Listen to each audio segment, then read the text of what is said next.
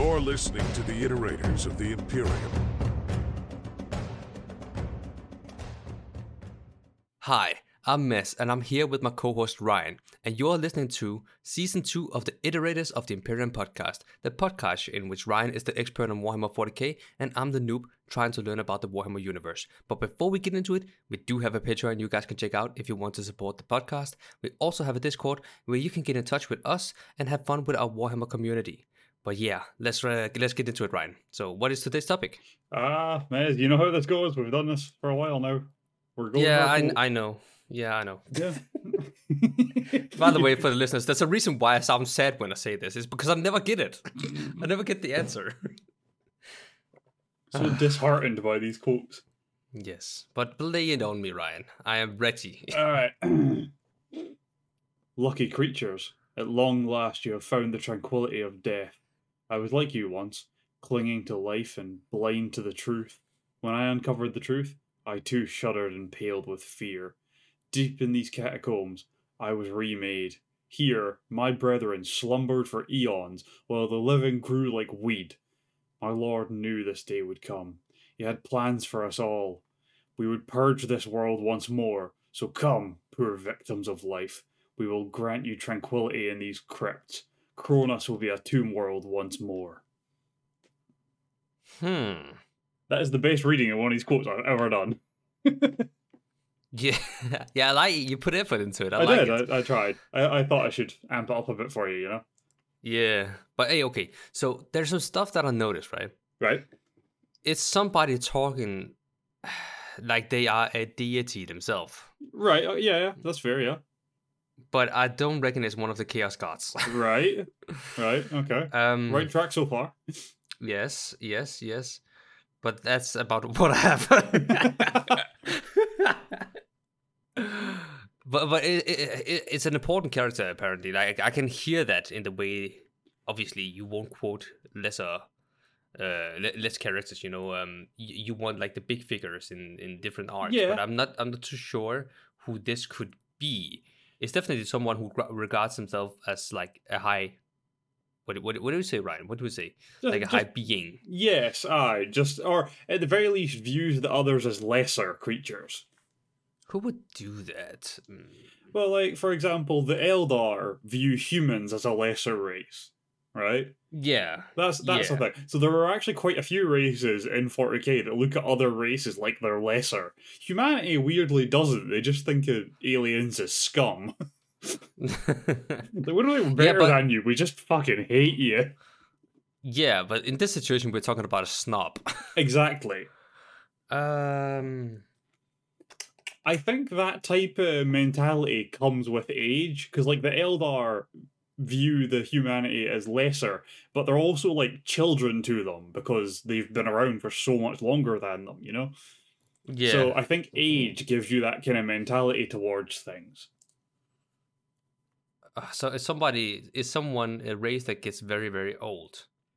Or a race that has existed since long before the others. I don't know why I'm thinking in, in the way of some Necrons or some shit. Oh! Wait, what? You got Is that right? it's fucking Oh! Necrons. All right, th- let's go. I know they're old. Well, yeah, Yeah, yeah, I knew oldest that. living race.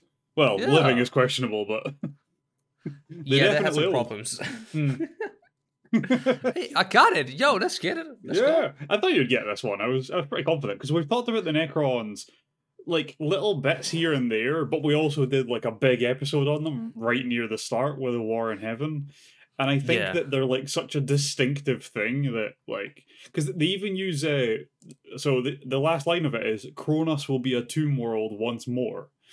And tomb worlds are the Necron worlds. So like if you'd picked up on that, that would have been an easy tip off, but we haven't Yeah, like I- I- gone into the Necron yet, so why would you why would you? I mean, to be fair though, I picked up on some stuff like uh, them speaking highly of themselves. yes. That was where I was like, all right, so he's talking about a deity, one of the chaos gods, maybe, because we haven't covered all of them, I think. But No, still no, got two to go. then, you, then you're talking about the worshipping and stuff. I'm like, wait, they can't worship themselves. What am I about? but hey, I got it. Let's go. yeah. All right, yeah, we're talking about the fucking Necron today. Hope you're buzzing for that, man. These guys are cool as hell. And luckily, because they're not alive, it's not very disgusting. So you'll be you'll be okay today. Yes, thank you. Yeah. So as you know, the Necron are a humanoid race. So you know, two arms, two legs, all that shit, the usual. hmm Uh, but at the moment, they are made of living metal. Uh, and obviously, like we said, they are like the most ancient race still in the galaxy. Uh, I suppose you could argue that the C'tan that are still alive might, or not, well, that are in shards are older, but they're all usually like trapped in something at this point, so I don't know if they count. And No. and as far as remaining old ones, possibly the Emperor. Uh, that's the one I like to go with, but No, yeah, we, we're taking it from like the with the majority. Can we say that? The majority. yes, Which- aye. Yeah. In, in an active sense, the Necron are the only actually ancient, still active race. Yeah. Yeah. So that's fun. So yeah, like I said, we discussed this in season one when we covered the War in Heaven, but I figure we should go over it a little bit because we ended the War in Heaven thing without really looking at the Necron after the War in Heaven because you know it wasn't relevant to the story. It, we were more looking at like the the old one side of it when we covered the War in Heaven rather than looking at the Necron side of it. Um, because the old one's side of that story is the one that continues forward to lead on humanity and everything like since they seeded humanity and the Eldar and the Orks and all these other life forms. Or the Krorks, I should say. So we were really looking at that side. So this time we're going to cover it a little bit again. It'll be much shorter than it was the first time, but eh, because it's not so much about the war, it's more about just the Necron storyline, you know? Yeah. Yeah. So, as you may or may not remember, the Necrontyr are what the Necron used to be when they were a living race. They, for some reason, ditched the last three letters of their name after that. I don't know why. uh, that seems like a weird choice to make to me, but I've never really thought about it until right now. So- Somebody, sometimes you just want change, Ryan. That's it, yeah. uh, so the Necrontyr homeworld was totally decimated by like solar winds and radiation storms because it had a really shitty sun. Uh, and that caused the bodies of the Necron to become poisoned and damaged and kind of worn down. So they didn't live very long. They had really short lifespans. But they were incredibly technologically advanced, but they couldn't really do anything about their damaged bodies because it was like on, on a genetic level, it had wrecked them. So the whole species was always going to have these issues. But if they were able to get away from their sun, there's a chance they would be able to like breed it out basically over time. so they were also incredibly technologically advanced and used their technology to start conquering other planets so they could get away from their shi shitty homeworld sun. Uh, and sometime around this point, when they were out conquering planets and things like that, they met the old ones and they asked the old ones to teach them the secret to long life because old ones were functionally immortal as far as we know. So they were like, "Look, teach us how to do this. Give us, give us your secret. We'll trade whatever you want for it." And the old ones basically just went, "Nah, we're good," and just left, Yeah. just abandoned them to their nonsense. So around this point, though, the dynasties that make up the different factions within the society got into like wars to try and take over, right? Uh, it's called the War of Secession, and Mhm. it was just it was genuinely just a civil war between Eldar, uh, not Eldar, between Necron dynasties, and it was basically tearing the race apart from the inside, while they were already being torn apart from the inside by disease and stuff like that. so the Triarch, which is the governing body for the Necrons, right? These are like the High Council kind of people. Uh, only the only person above them is the Silent King, by the way, who is just the king of the Necrons. But the Triarch were like, look, we need to figure out how to get everyone on the same page, but there's nothing everyone feels strong enough about to unify us. So what we need is an outside threat to unify everyone. So we need an enemy that's of a large enough scale that we can be like, they're the problem, and turn everyone against them and get everyone on the same page here. So they used the old ones because they were still kind of effed off about them not helping out. Mm-hmm. So they turned the entire Necron race against the old ones and started the war in heaven. Yeah. Telling you now, everything happened to them entirely their own fault. But that aside, uh, so War in Heaven begins. It is the bloodiest war that the galaxy has ever seen.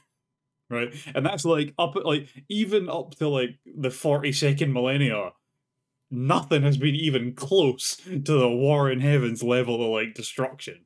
They were like Wait, blow-? Yeah, they were like taking out suns and everything. It, it was like whole star systems were wiped clean and everything. It was nuts. You mean, I mean, I you have told me it was a massacre or well, massacre, but like, Massacre. ah, massacre. I That's can't say one. that. I'm sorry. Uh, I'm sorry, but I, I didn't know it was that bad. Yeah, oh yeah, bloodiest war ever seen in the galaxy. Huh. Yeah, like insane. Because you got to remember that uh, that current day, right? The Necron are like a fraction of the number of them that there were back then, obviously, because that was the heyday for their empire. That was when they were like at their highest, right, at their peak. Yeah. And now, obviously, just a fraction of them still survive. But if they all woke up at once from their from their great or from their long sleep or what you want to call it, uh, from their cryostasis, they would match humanity in numbers, except every one of them is a warrior, and that's not the case with humanity, No. right? And humanity is in the trillions per planet half the time. So Oh, imagine how many Necrontyr there were before the war in heaven. Oh And there's- And a fraction surviving is enough to match humanity's numbers now. Right? Yeah. That that's the level of bloodshed we're talking about here. Yep. Right? That's a whole nother level. Yeah. So, the Necrons found something during this war, right? They were kind of getting their asses kicked, by the way. The Necrontyr were pretty bad at fighting the old ones in a in a lot of ways. But they found something during this time. They found an entity, a bodiless entity, I should say, eating energy from a star. So this was the C'tan, which we have mentioned before, the star gods. So they worked with the C'tans and they built them bodies out of the living metal, and then the C'tan joined the war against the old ones on the side of the Necron, obviously. Yeah. And then a C'tan known as Mephet'ran approached uh, Szarekh. Wait, no. Hold on, how do you pronounce this? I, I always pronounce it wrong, give me a second. Oh, don't ask me. I don't know how to Sorry. pronounce massacre. Right, sorry. Uh, massacre. Yeah. So, a C'tan known as Mephet'ran approached the Silent King, Szarekh, uh, with an offer of immortality with no price, right? He put it across like it was like, look, we're on the same side in this war. We need everyone alive for as long as possible. So we'll teach you how to make your entire race immortal so that we can win this war. So the Silent King, he's like, look, we need to think about this. I can't make this decision for everyone. So he goes to the High Council and is like, look, this is the deal we've been offered, right? Mhm. And for a year, they debate this. And everyone is in agreement except for one person. Only one person argues against it. So in the end, they agree because only one person's against this. So everyone else is for it. Let's do it. Thus, biofurnaces were built, right? And all of the Necrontyr were forced into the biofurnaces, like cattle. Oh. Yeah, it comes back to me now. We you've talked about Yeah. this before. So the Yeah. furnaces burned off the Necrontyr bodies and put their consciousness into living metal bodies, effectively providing immortality. Mm-hmm. the thing is that all of the kind of, I guess, rank and file, the general civilians rather than like high ranking members of society and stuff, the bodies were lower quality because of a lack of materials. So they lost their consciousness and intellect. So, like, they were essentially an automaton now. but the thing is, when they burned off the bodies and everything, the C'tan were just there devouring the life force and souls of the Necrontyr Yeah. as they were Yep. burned, which Yep. powered up the C'tan massively because it was just a huge meal to gorge themselves on. Mm-hmm. Now, the Silent King then realized the mistake he had made because he realized that they had lost their souls in the process and that they had basically been duped by Mephet'ran, which, by the way, is it translates as the deceiver. His name translates as the deceiver. I love that. I don't know if that's like the Necron call him that and that's the translation, or if it's like his name was the deceiver the whole time and just no one decided to doubt him. I think it's the first option. Yeah, I Otherwise, think it would so be too. very stupid. I think it's a story. Th- th- them telling the story, they're definitely going for option two. yeah, that's fair, actually, yeah. Anyone you could ask that was around at the time is definitely claiming it's the second option. yep. Yeah. So, because of his realization of the betrayal that they had suffered, uh, the Silent King basically just started to hate the C'tan and it started to grow rapidly. But they were still at a point where we're in a war. We need to win first, then I'll deal with these guys because they're on my side at the moment, you know? Mm-hmm. So the second part of the War in Heaven begins with the Necron and the C'tan fighting side by side. They were able to push the old ones to the brink of extinction, which led to the old ones seeding life with strong links to the warp. So like uh, the Eldar and the Orks and stuff like that. They went out of their way to make ones like that that had stronger links to the warp because the warp was like an anathema to the C'tan, so it was like a weakness to them. So it's, Yeah. it's the only way you could really fight them effectively. So they started doing that, and the Eldar obviously joined the side of the old ones and gave them a bit more of a fighting chance. But then the there, there's a C'tan known as the Burning One, I believe it is, or the Burned One, uh, who showed them the way to break into the webways. So they were able to attack the old ones in their safe zone, in their like fortresses, and that really put them on the back foot. And then at the same time, because of the war and them using the warp the way they were and everything like that, the first kind of malicious warp entities started to spawn, and they also started fighting the, the old ones. So they really just got ground down from every angle until they were essentially just broken and scattered, and the old ones were basically no more. At this point, the Silent King has been plotting his like revenge against the C'tan the entire time, just waiting for the right opportunity.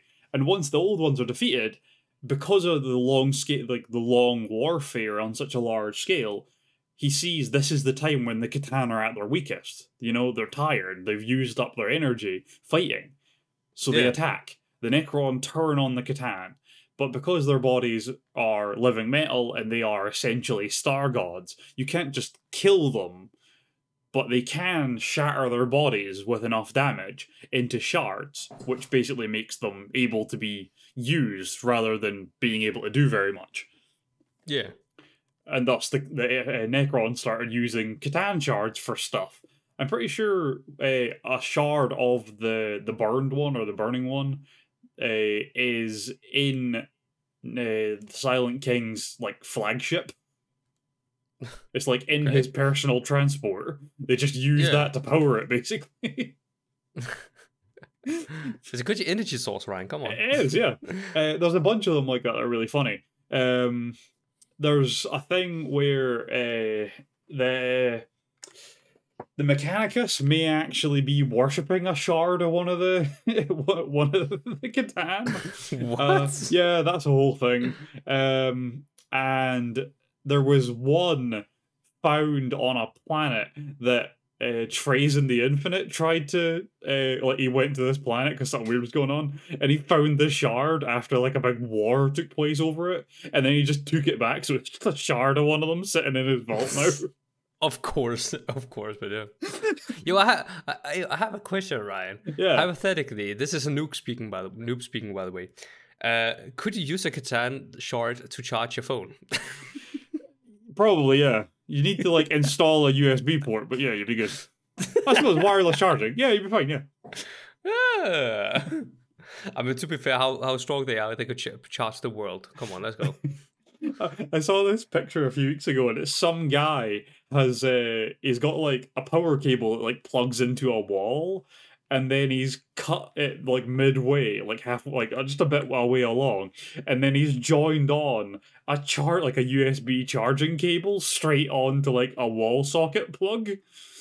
And then he's Yeah. plugged his phone to it, turns it on, and the charge percentage on it immediately goes up to like 41,812%. and then the phone just like, there's a puff of smoke, and it's just like, ah, fuck. Just yeets it across Ah, the room. Yeah. That's so funny.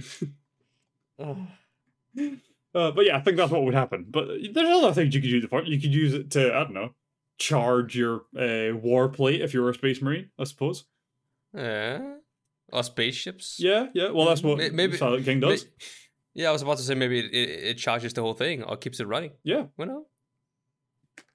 So yeah, they're- a Necron. oh, Sorry, a C'tan shard is an incredibly useful thing. Who knows what bullshit you can do with it? I imagine that the uh, Mechanicus would probably try and make a toaster out of it. Oh, there's toaster memes, by the way, with the Mechanicus. That's that's the Oh, running meme with them. Just so you know, God sakes, I didn't I believe they have sex with toasters. Is, is the joke? Something Yeah, like that. Ex- I can see some explicit uh, kitchen pictures coming up on the Discord soon. That's just what we need. All right. So, with the C'tan defeated and the Silent King saw that the Necrons' time was over, for now at least, right? Because they were so badly damaged, their society was kind of in tatters and things like that. So it was like, right, now is not the time for the Necron. We've got to like step out of the way and let the next guys have their turn. And that was obviously going to be the Eldar. The Eldar would be the next ones to take up the role of like galactic conquerors, right? yeah. But the thing is, mortal races, their time passes. They only live so long, you know? So Mhm. the plan was let's just step back, let them have their time, and then we'll come back and just do our thing again, you know? So yeah, they can outlive everything, so that's exactly it. Yeah, we may as well just take our time.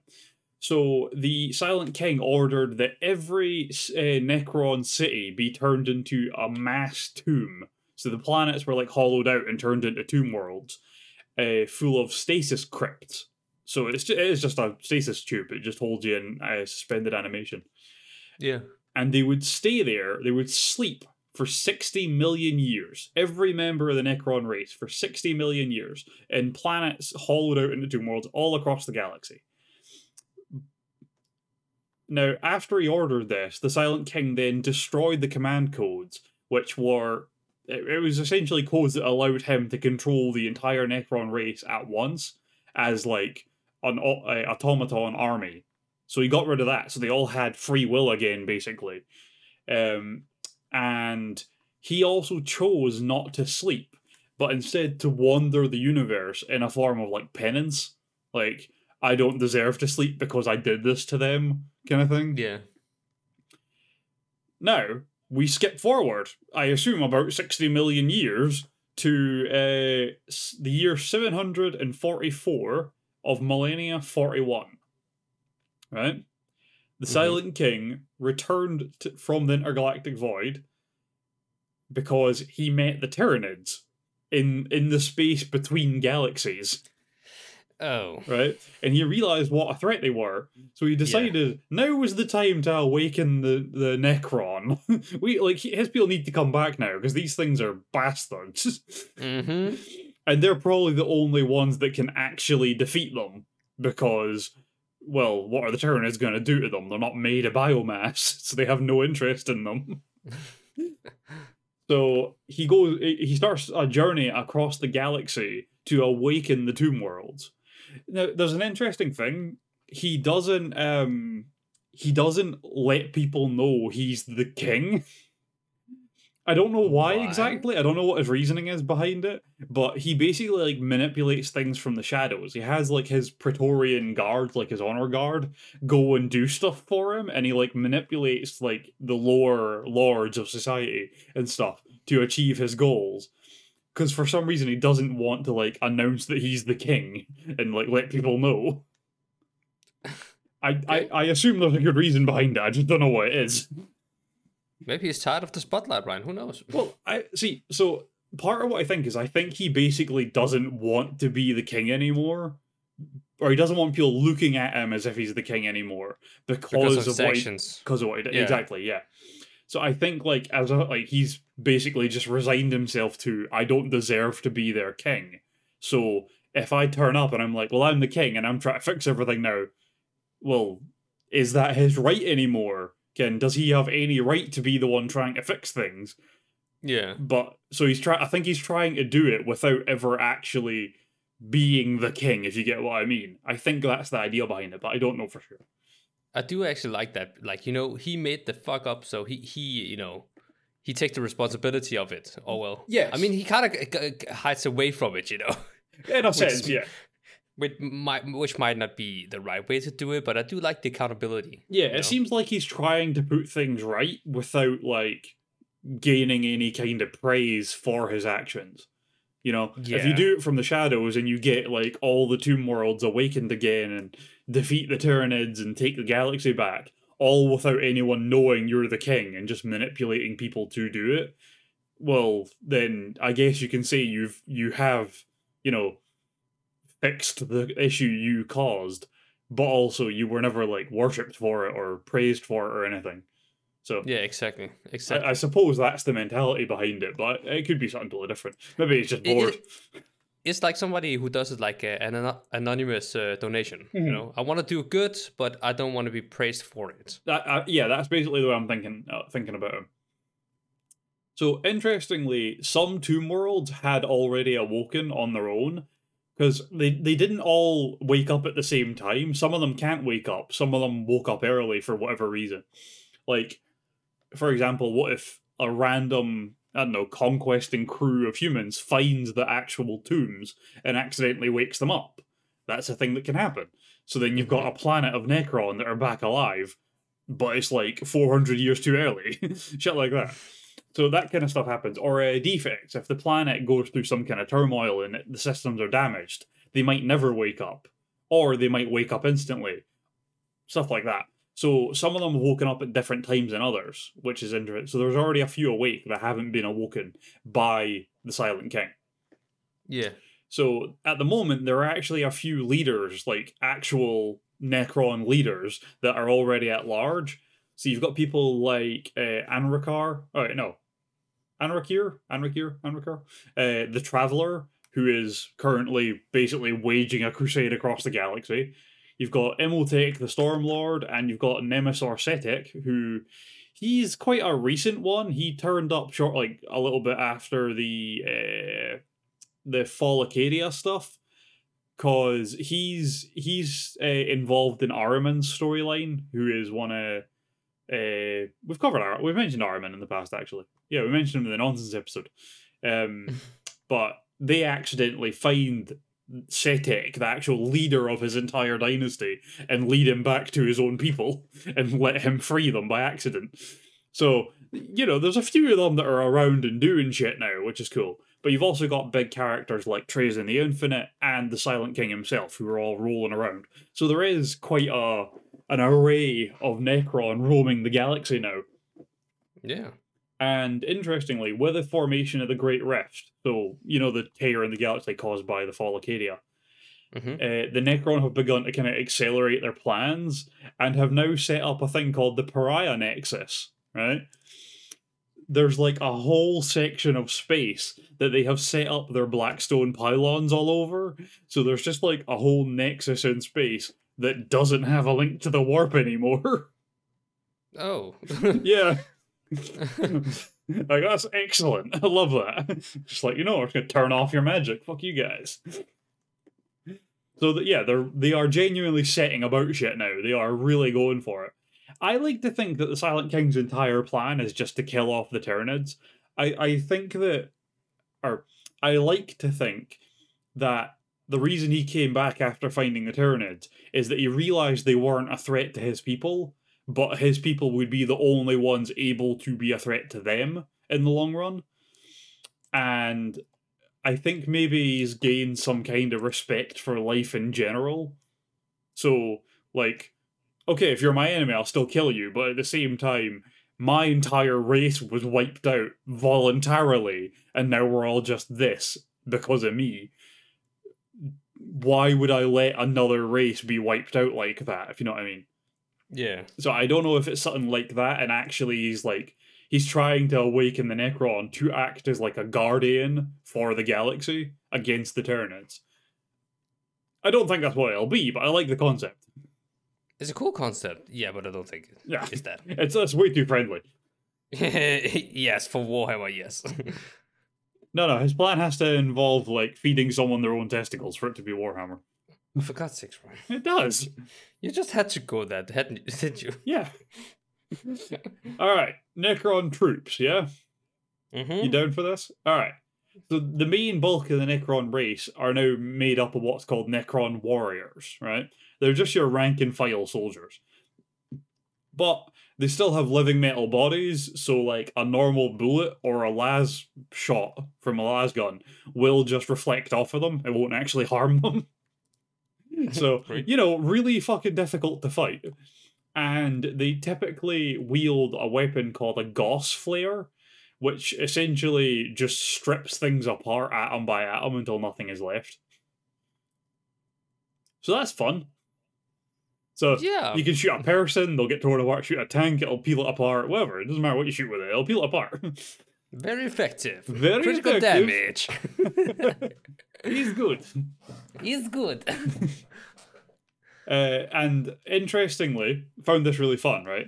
So, see if you're like a Necron warrior and you get promoted to become like a bodyguard for one of the lords, right? mm-hmm. The rank you get promoted to is called a Lich Guard, right? And Lich, if you go from Necron warrior to Lich Guard, they actually upgrade your body so that you regain some of your intellect and stuff. Well, the only reason they had shitty versions of the living metal bodies is because they had limited resources.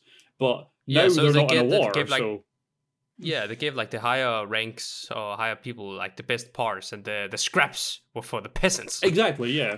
It was unrefined stuff, you know, it wasn't very high quality. It was kind of, it was like the difference between handcrafting something and then casting it out of like a forge.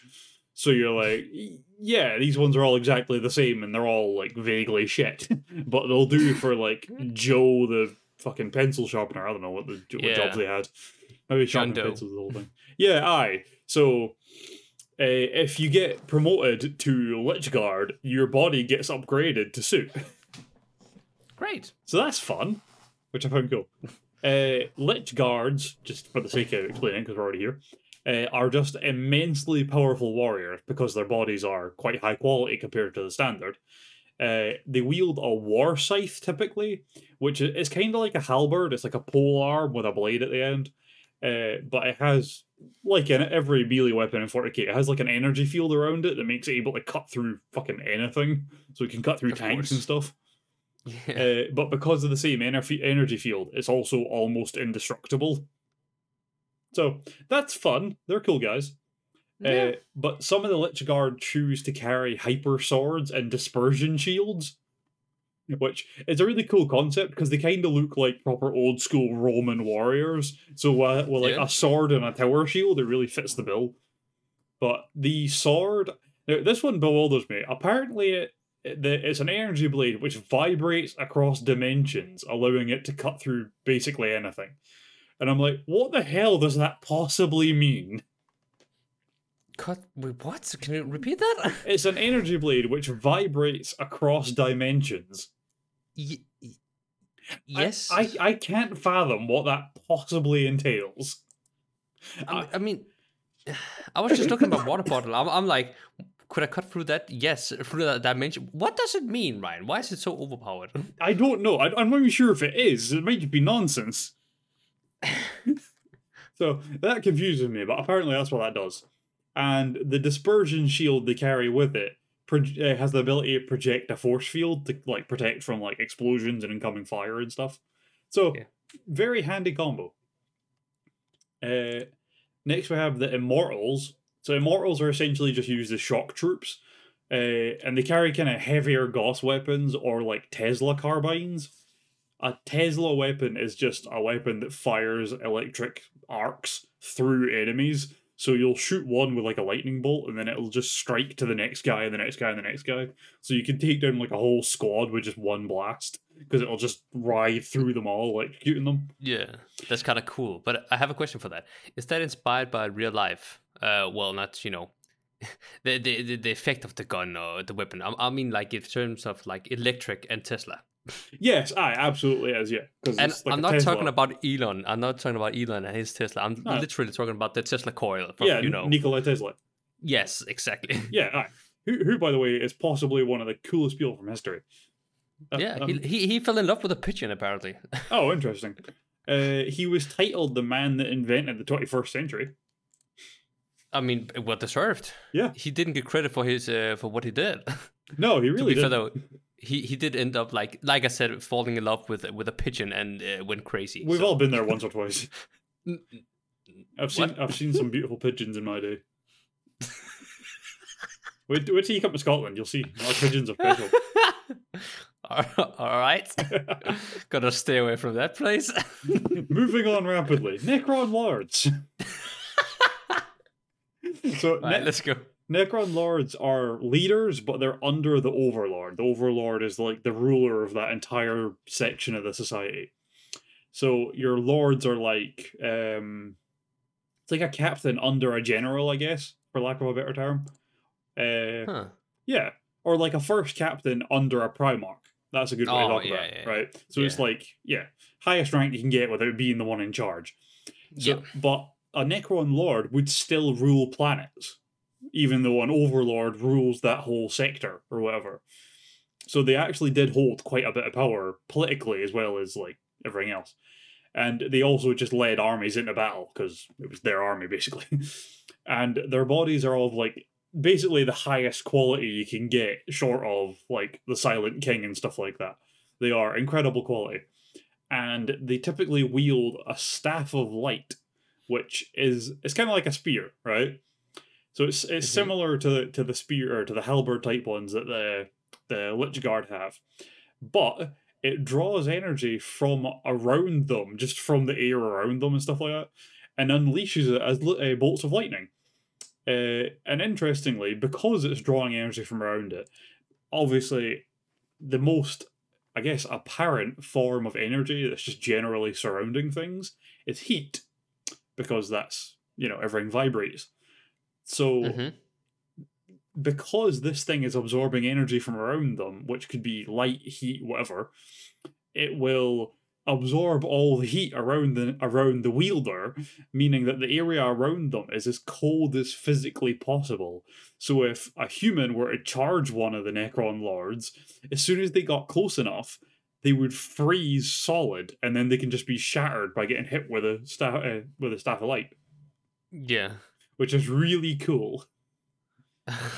it sounds like uh, a sphere or like a atmosphere of like liquid nitrogen. Yeah, although it's much worse than that, honestly. Yeah, ti- ti- times a thousand, times a thousand. Something like that, yeah. Yeah. So uh, that's a pretty cool concept to me. I, I I liked that detail of it. That it actually, well, that's the thing, right? The Necrons don't have any link to the warp at all, right? So they essentially use science as magic. So Yeah. I love that there is actually like a physics basis in a lot of what they like what the rules are for them. I really enjoy it. So stuff like the reason it makes it cold is absorbing energy. So I just I just found it interesting. I found it cool. I like the way that they've handled the Necron. They've really dodged all the magic shit really well. Yeah. Yeah. Uh, oh, also, Necron Lords typically carry what's called a Resurrection Orb, which, when activated, will cause all the destroyed Necron around them to form back together and begin fighting again. Ooh. Yeah. Which is a pretty bullshit fucking item to have, I would say. It's very overpowered. Yeah, I don't know if it's like a one-time use or not, though. If it's a one-time use, I suppose you could you could deal with that. But if it's like infinite, I mean, how do you, how do you win? you can't. yeah. Uh, and then we have the overlords. So the overlords are the ruling class, so they lead their entire faction and things like that. Uh, and obviously, highest quality bodies possible, just like the Silent King. And they also carry staffs of light because staffs of lights are cool. Yeah. Yeah. So there is another type of unit that I wanted to mention, but I gave them their own section on their own because you're you're gonna like this. They're cool. The Crypteks. Right. So these are an, a, a high class of Necron as well. Right. They're up there with like the lords and the overlords. They're up in that area. Right. Mm. And the Crypteks are techno sorcerers. right? Their tech is so advanced that it is essentially magic.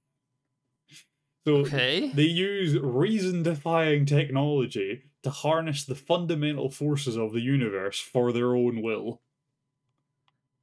Okay. Yeah. So much like how the Mechanicus all like study one area, the Crypteks typically follow one particular school of study as well. So Yeah. gonna let you know what the different or what some of the different schools are. So the first one is the Pyromancer, which I don't know why that's their name, but that's what they're called. Because they are masters of psychological warfare. Apparently they can cause madness in enemy troops, but also have the ability to dematerialize and rematerialize their troops at will. Okay. Yeah, fuck knows how that happens, but yeah, crazy bastards. Don't want to fight them. Uh, the Plasmancers are pretty cool. They are masters of raw energy. Basically, they can just kamehameha things. Like, I'm not even kidding. It's just straight up like they just produce a little ball of energy, yeet it, and then an atom bomb explosion goes off. yeah. I do like you put it into Dragon Ball uh, terms It, as well. it Thank seems like the right way to appeal to you, you know. Yeah. I like that. Thank you. Uh, then we have the chronomancers. As you might assume, they are masters of time, so they can like slow down a pocket of time around their enemy, so that their enemy is just moving really slow, and they can just be like, "I'll just walk out the way," stuff like that. Yeah. yeah, so they're fun. Uh, also, for some reason, they also seem to have a sense of like the future in a way. Not, I don't know if it's like long term or short term, but they also apparently have like a bit of a sense of the future, which is cool. Uh, and because of that, there's like a subcategory of chronomancers, which are astromancers, which use the stars to see the future. Mm. Which is quite cool. Yeah. Uh, we've got geomancers. They can change one material to another, like alchemy. They, uh, you know, uh, Full Metal Alchemist. I've heard about it. Yeah. Ah, never mind then. Um, basically, they can like transmute one material into another. So they could turn stone into glass. They could change like the armor plating of an enemy into something really brittle and weak, or something really flammable and set it on fire and chill it. Like that. That's the kind of thing they can do. Uh, oh, okay. but they also uh, have the ability to cause earthquakes and things like that, and other seismic activity. So that's fun. uh, Ethermancers have the ability to manipulate weather, so they can like make storms and floods and shit. It's probably like the least cool ver like one of all of these, to be honest with you. Yeah. Yeah. Uh, Voidmancers are masters of space and black holes. No idea what the hell they can do. Nope. I can't wait to find out though. Uh, dimensionalists ma- are masters of alternate dimensions and gateways to them and back. So they can build little, like pocket dimensions and things like that, which are fun. Yeah. And I'll be honest with you, there's probably a billion more of these. But these are some of the ones that I found that were the coolest that I thought I would tell you about. The Chronomancer is absolutely my favorite, to be honest. Yeah. Yeah. But the the Plasmancer and his Kamehameha is also quite fun. I liked it the best. Yeah, I thought you would. Right. So usually this is the kind of point where we would go on to like notable characters from this group, but there's one random section I want to tell you about first. And that is Okay. the flayer virus. I've mentioned the flayed ones before, but I'm going to explain it properly now. So okay. it's a virus that comes from Llandu'gor, which is a C'tan known as the Flayer, right? In his final moments before his destruction by the Necrons, he cursed the betrayers, right? It said mm-hmm. that once infected with the Flayer virus, a Necron will begin hearing Llandu'gor's final words to those who betrayed him. And oh. the Right, so I've I've got the final words here. So they'll just they'll begin hearing this in their head all the time, always, as Landu Llandu'gor speaking it. Hmm. Okay. To those who are faithless and wretched in their jealousies, to those who have denied us, To those who have denied me, I will wreak vengeance. I will wrench your souls and break your bones. I will cast hunger through your accursed existence. Down the eons, you will not forget. I will grant you this gift from love turned aside and make you like me, break you in my image as you have broken me. I shall cast the fear of myself into you and all your kind. I am Llandu'gor. I am the hunger. I am the flayer. And from this moment, you shall be too. Ooh, that badass. Fuck yeah! Yes. So soon after they start hearing that, they will be consumed by the virus, causing them to hunger for blood and gore. And once once they are consumed, they will be drawn by the smell of blood.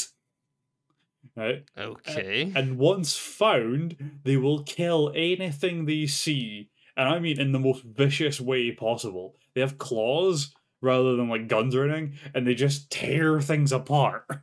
It is absolutely revolting.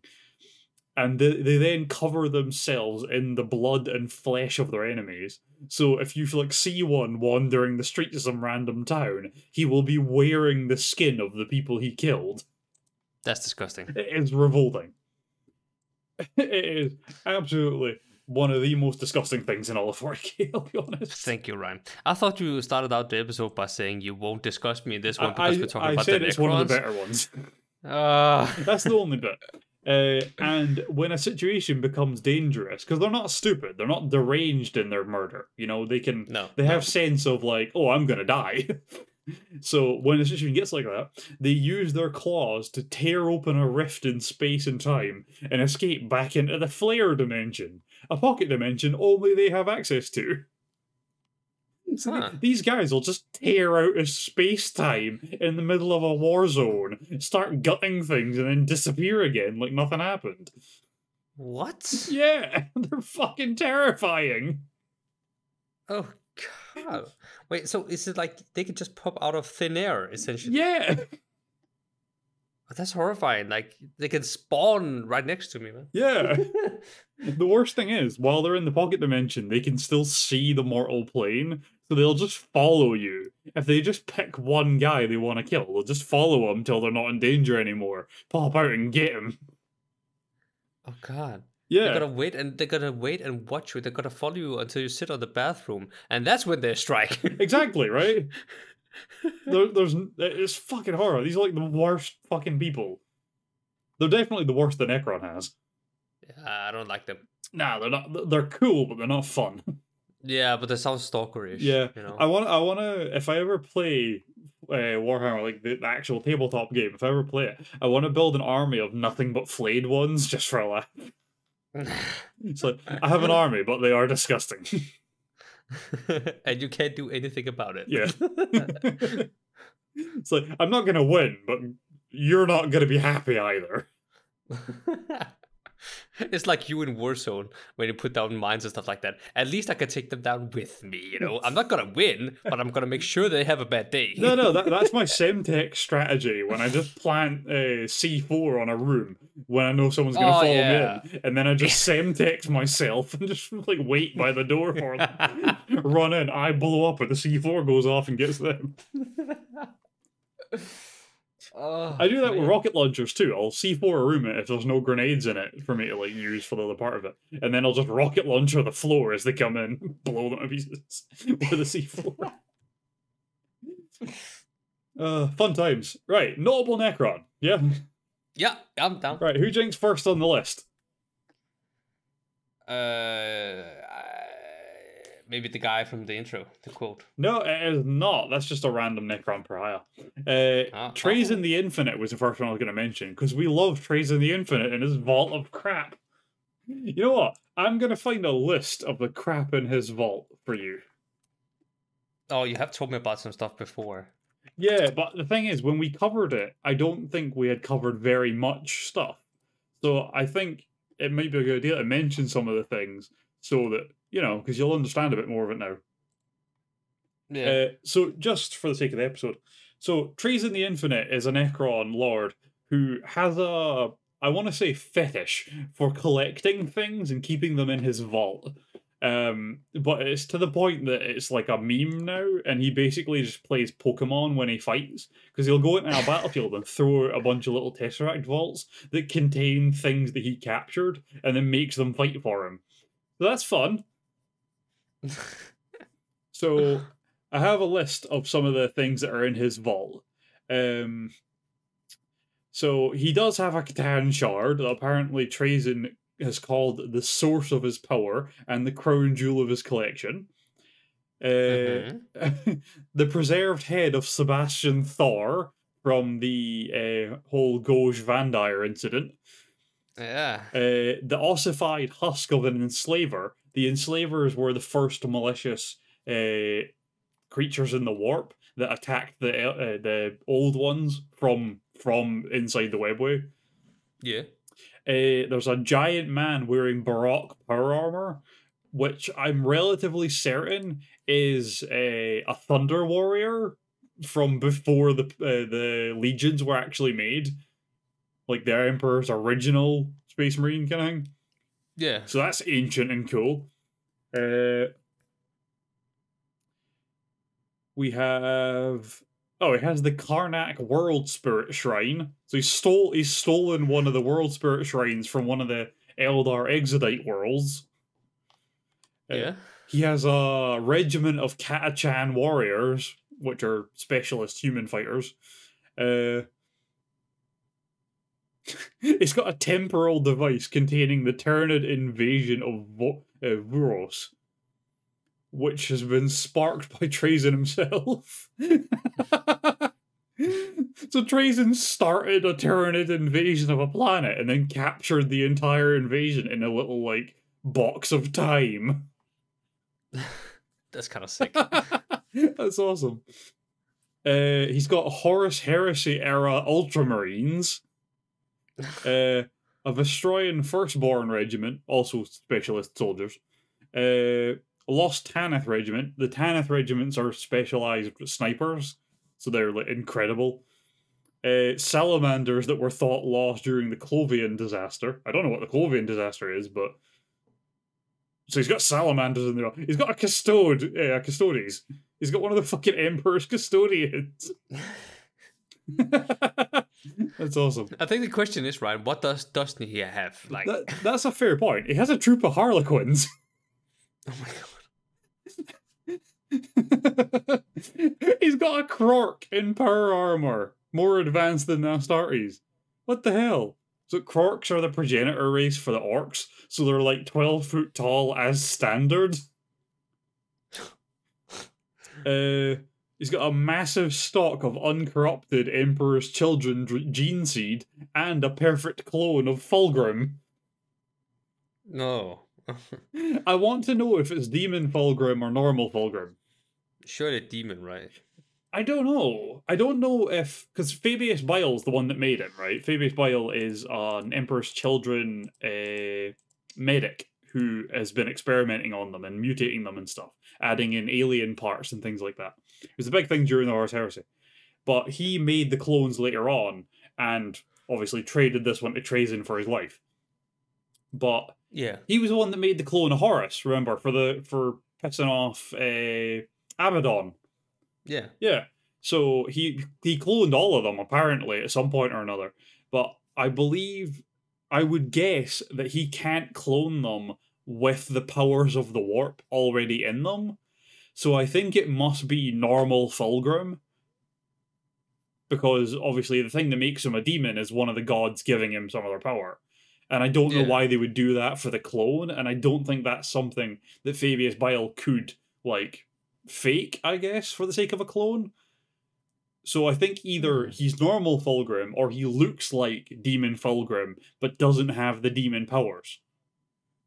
Yeah. It- Either or. It's yeah. still pretty cool. Yeah, I would love to see uh, because if it if it's normal Fulgrim, he hates all the demons and shit, even more so than like the guys that are currently fighting them, because one of them duped Fulgrim out of his own body, right? So, like, his Fulgrim was possessed for ages. So there's a good chance that if there is a perfect clone of Fulgrim out there somewhere, he is so ready to kill the demon Pri- Primarch version of himself. And I would love to see that. I I so badly want to see Trazyn go all like savior mode again, like he did on Cadia, and just like turn up while uh, while Guilliman's fighting like demon Fulgrim and be like, "Hey, I brought you a present." And just throws out normal Fulgrim. It's like, Have at thee. you just have normal Fulgrim and Gilliman battle and demon Fulgrim. That'd be really fun. All right. So yeah, Trazyn has a vault of crap and he's very entertaining because he just turns up and steals shit. Yeah, Uh, I like him. yeah. So there's a couple others I wanted to mention to you.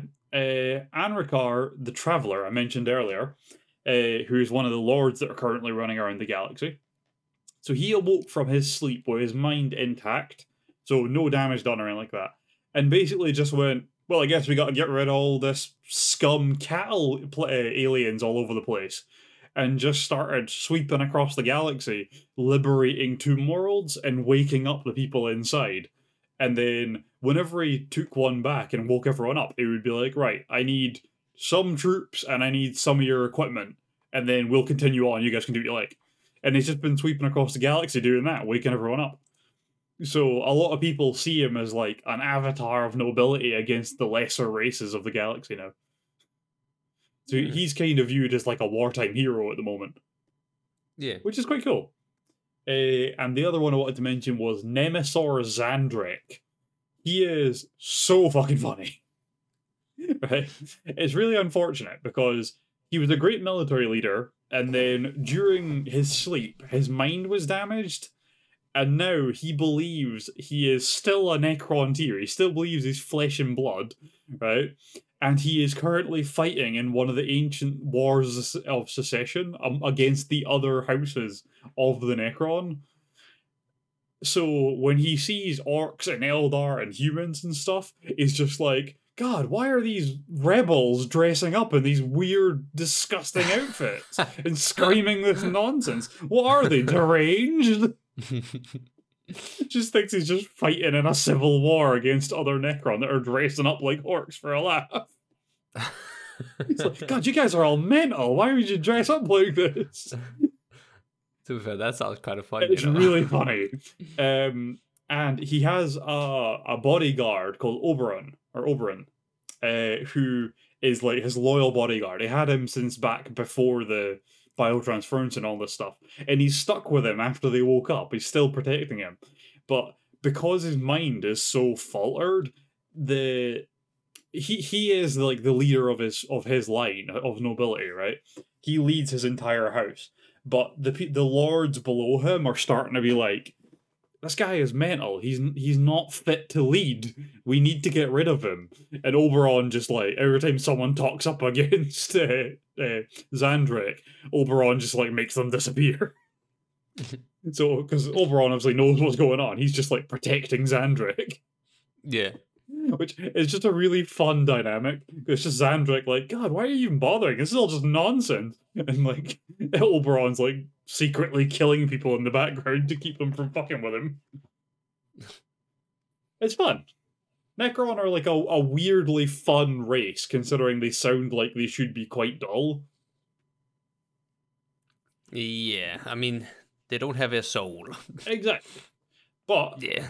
that is all I wanted to say on the Necron. Oh. Yeah. Alrighty then. Yeah. And you know what, MEZ? Before we sign off, I'm going to tell you now. Next episode, the topic is a secret. Uh, well, okay. Yes, that is a hint. I guess. That is absolutely a hint. Oh, it's a hint. I was about to say, oh, you, you, you. I don't consider that on a I just podcast, realised I, but- c- I should try and give you hints about these. Well, thank you. Yeah. It's a secret. It's a secret. Now then, Alrighty then. would you like to sign us out? Sure thing. All right. Thank you guys for listening to this episode of Iterators of the Imperium podcast. Uh, it's been me, MEZ, and Ryan, and we will see you in the next one. Take care and peace. Bye.